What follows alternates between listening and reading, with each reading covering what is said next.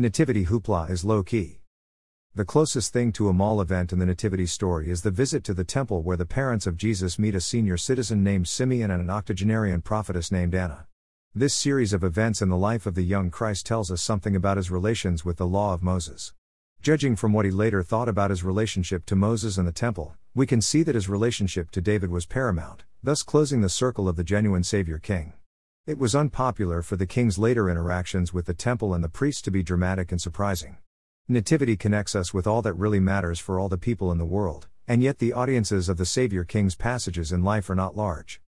First access to Israel's holy things. Greater than and when the days for their purification according to the law of Moses were completed, they brought him up to Jerusalem to present him to the Lord. Greater than.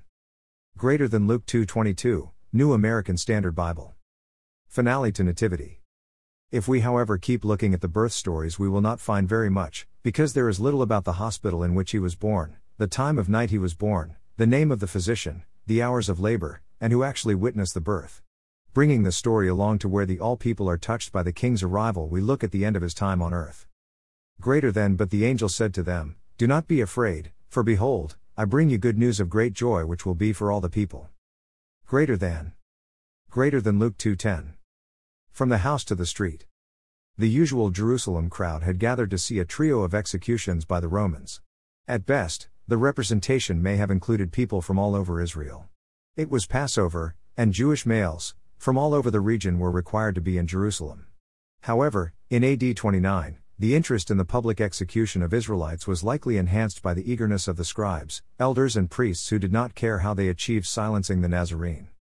The public execution of the Nazarene was part of the act that saved the world, though it was well attended was a private affair.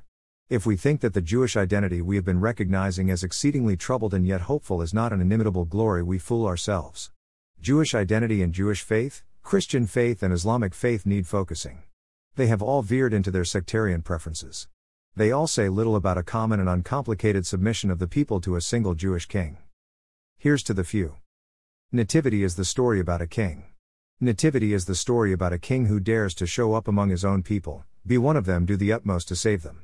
People have joined that story to the seasonal Christmas and winter culture. Christ has nothing to do with any tree except the one he died on, but Nativity is what Christmas is said to represent. So let's agree that having a tree or mistletoe does nothing to unseat the simple remembrance of that great and joyous time when a handful of shepherds were told, up front, in person, what God was doing on the planet. This exclusive club is hard to beat. You or I will never have the means to pay to get to be the first to be told where and how the incarnate God was going to make his appearance in the world. The quiet revolution rises. One might think that there was a case for saying that it would be well to leave it with a few, but though it is to a few that the announcement was made in the beginning, it is clear that the purpose is for the teaching of the kingdom to spread through the world like yeast in the dough. I think it is extremely short sighted to say that these things are not absolutely, and as soon as one finds them, the supreme gems in our contemplation of the divine. God is love and peace, and He is offering and sacrifice, of Himself even. What? No joy to the world? Christmas time, nativity pageants, and winter activity festivals give us hope that the Christ who came to Bethlehem as a babe did put the cherry on top of His wonderful life by becoming a lamb, as it were of the people's exodus and sacrifice for sin as atonement, on the cross, and has sent the Holy Spirit to everyone who has trusted Him completely for life and salvation. That is the hope of the God with us. There is no large crowd attached to our reception of the King into our hearts, as the song says, let every heart prepare him room.